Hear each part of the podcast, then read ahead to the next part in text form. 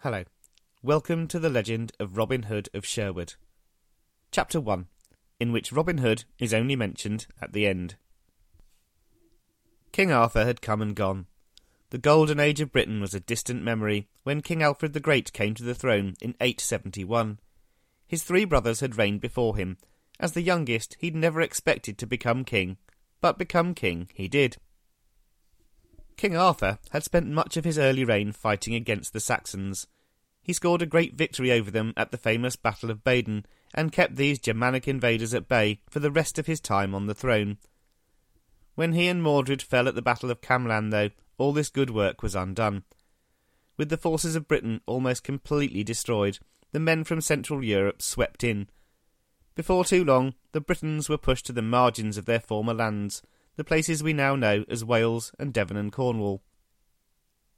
The Saxons and their close cousins the Angles took over most of the southern and eastern part of the island of Britain. There they formed small kingdoms, which then battled with each other and swallowed each other up. In the south, the Saxons held sway.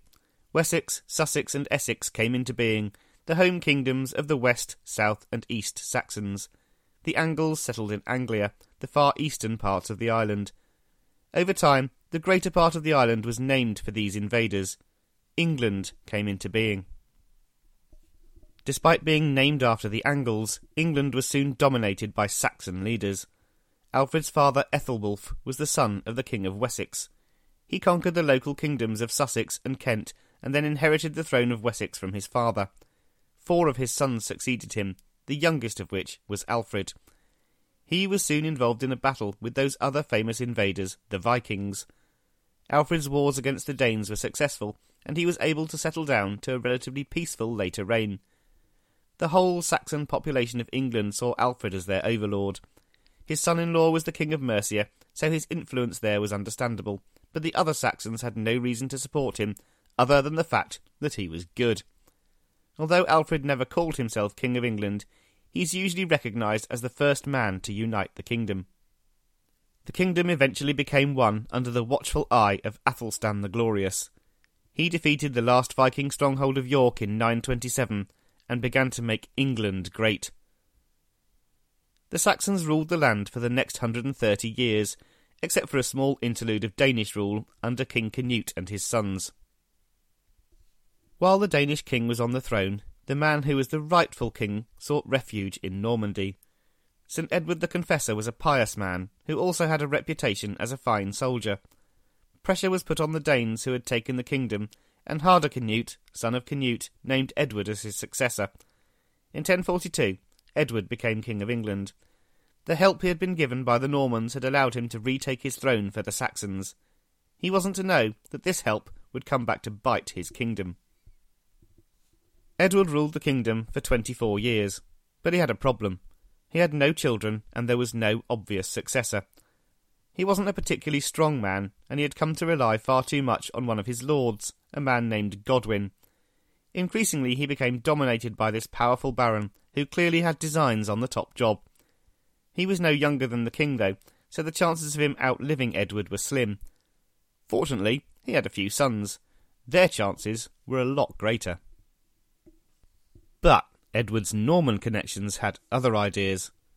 Sometime, maybe when he was seeking refuge with them, maybe sometime later, Edward the Confessor had promised his kingdom to somebody else.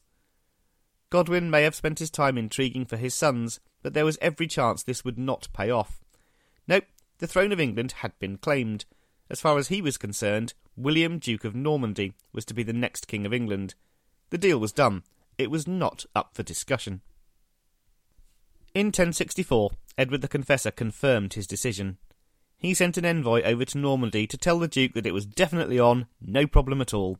He was absolutely, without a shadow of doubt, going to be the next king. It was a bit of a puzzle, though. The man he sent to confirm the decision was Harold, son of Godwin, known rather sensibly as Harold Godwinson. Still, it seems that he did his job, and when Edward died a couple of years later, William, Duke of Normandy, assumed he was about to march to London and simply sit on the throne of England. He was in for a rude awakening, and he would not be pleased. The Saxon kingdom was managed by earls and barons. These powerful men and their families owned the land, worked it, and employed the locals. They supplied men and money to the king whenever necessary, and the king relied on their support. One of these noblemen, in the time of Edward the Confessor, was the Earl of Huntingdon. So, as 1065 came to an end, King Edward lay dying. The dying king was no more resolute than the healthy one. He'd promised the throne to William of Normandy, but his closest adviser was Harold Godwinson. Before he died on January the 5th, 1066, Edward the Confessor entrusted the Kingdom of England to Harold. We all know what happened next. Harold marched north and defeated the armies of Harold Hadrada and Tostig at Stamford Bridge in Yorkshire. Then he heard that William of Normandy had landed near Hastings, come to collect the prize that should have been his. Harold marched back south to take him on, confident of victory. A day or two later he was dead, although probably not with an arrow in his eye. William of Normandy became William the Conqueror, and England had a Norman king. The new king was keen to reward his supporters, and he looked around his new kingdom for fine lands and castles. The Saxon lords didn't have a lot of say in the matter. One of the lords whose estate was seized and handed over to Norman barons was that of the Earl of Huntingdon. His family was stripped of their titles and pushed out of their castle. Their cattle and sheep were taken, and their workmen were enslaved by the invaders. The Earl and his family settled on a farm on the outskirts of Loxley village, near the edge of a dense, large wooded area near the city of Nottingham. This wood was called Sherwood Forest. The Normans solidified their rule. William died, and the throne passed to his sons. First, that hot-headed William Rufus, who was killed in a hunting accident in the New Forest. Some think it may not have been an accident. William was succeeded by his younger brother, Henry. King Henry I was an unpleasant and scary man, but he had a sense of fair play. His sense of justice allowed him to put in place new laws which were fairer to the Saxons. When he died, the succession was disputed. In the end, the crown was seized by Stephen of Blois. Stephen's reign was turbulent and difficult for everyone. There were years of civil war between Stephen and Henry's daughter Matilda, which ruined whole counties and left men throughout England starving and desperate. The Norman barons grew increasingly independent and built even more imposing castles. The English people suffered greatly. The Civil War, known quite accurately as the Anarchy, only ended when Stephen adopted Matilda's son Henry as his heir. A year or so later he was dead, and the young Henry was King of England. Not only that, he was ruler of much of France through his marriage to Eleanor of Aquitaine. King Henry II was an energetic and good leader. He curbed the power of the barons, and the common people breathed a little more easily. At last they thought the bad times were gone. This king may be a Norman, but he appeared to believe that everyone in his kingdom deserved to be treated equally in the eyes of the law. He ruled with an iron hand, and the barons were too scared to try any form of rebellion. Apart from a small spat with the Archbishop of Canterbury, one Thomas à Becket, his long reign was successful, and to a certain extent, happy. The descendants of the Earl of Huntingdon prospered on their farm near Loxley. During the reign of Henry II, the incumbent owner of Loxley Hall had a son. He named the son Robert, but, as there were many Saxon Roberts, he was known to his friends and family as Robin. Robin of Loxley grew up as an only son, knowing he would inherit his father's lands and run the farm. He was educated in the ways of the farmer, but also in the skills of the warrior. There was always a chance he would be called up to serve the king as a military man, and his father wanted to ensure there was a chance he would survive. By the time he was 16, young Robin was an expert bowman and a very fine swordsman. Not many years later, he was Robin of Loxley. His parents had both died, and Robin took on the management of the small estate. Meanwhile, good King Henry was having a torrid time with his own family. He ruled lands which stretched from the north of England down to northern Spain. He also had 4 legitimate sons who survived to be adults. The eldest, Henry, became dissatisfied with his lack of power as his father got older, and he rebelled. He was supported by his younger brother Geoffrey. Fighting on the side of the king were his 2 younger sons, Richard and John.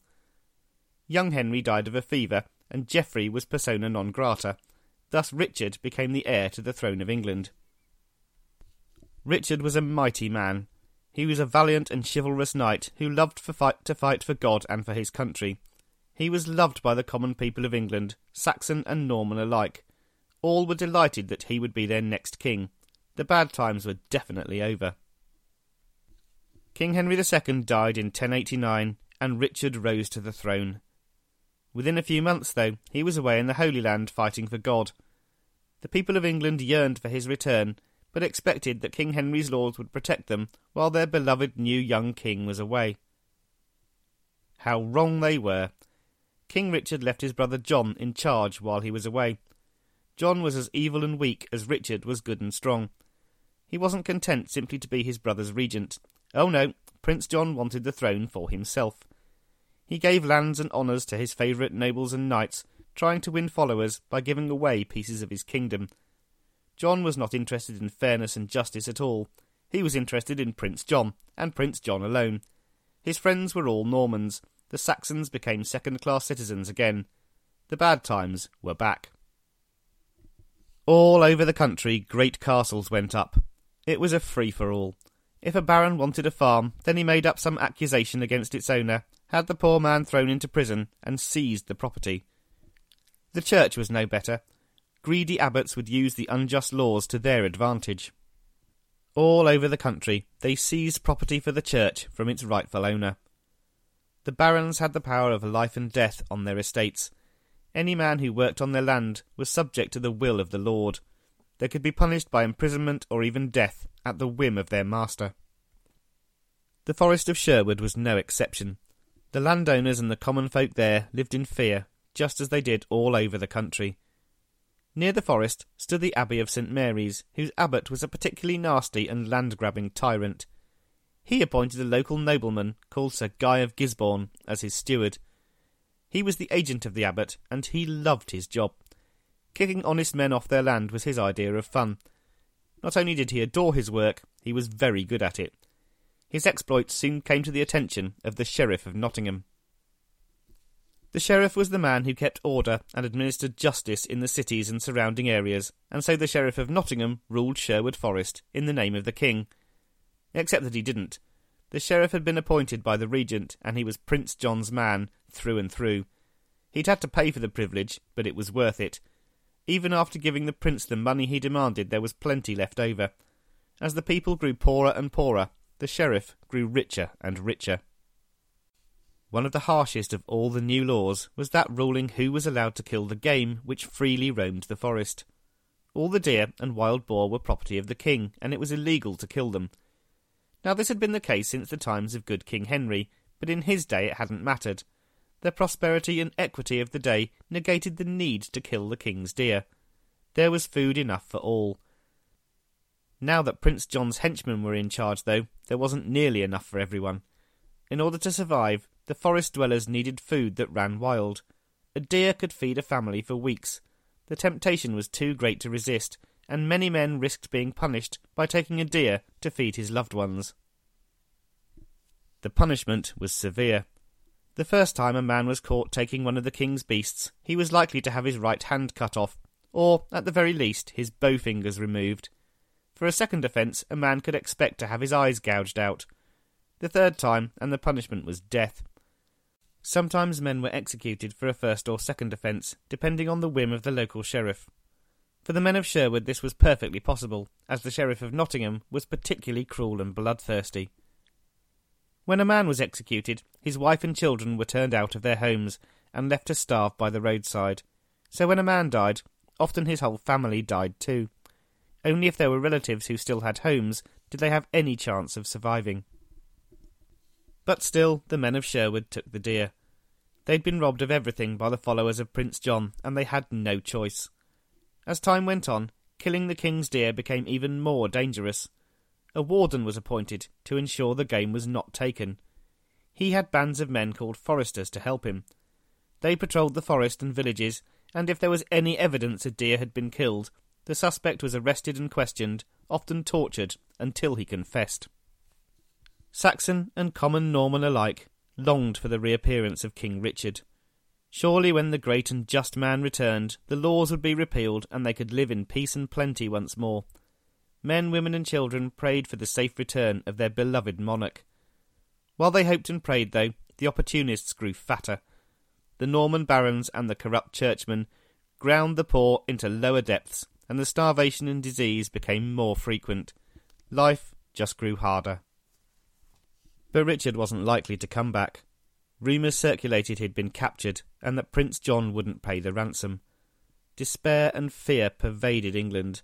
Nobody could see the light at the end of the tunnel. Slowly, as the hope ebbed away, the people became resigned to their fate. Nothing, it seemed, could relieve the misery. On the edge of the forest of Sherwood, a young man pondered the fate of the people of England. Robin of Loxley still had his land, and he still had his farm. He still had his friends, and he still employed his labourers. He'd managed not to break the king's laws. He knew, though, that the abbot of St. Mary coveted his lands, and he also knew the Sheriff of Nottingham was wary of him. You see, Robin had a sense of fair play. He was a friend of the poor, and he hated injustice. He particularly hated the horrible game laws which caused men, women and children to starve. Often he talked of treating all men the same, of equal justice for the rich and for the poor. It was just talk. The reality seemed impossible, but even talk was dangerous. And nobody was safe. Spies were everywhere. News of Robin of Loxley's views reached the ear of the sheriff. So Robin had enemies. He hadn't broken the law, but he hadn't needed to. The abbot and Sir Guy of Gisborne wanted his land. The sheriff wanted him to shut his mouth.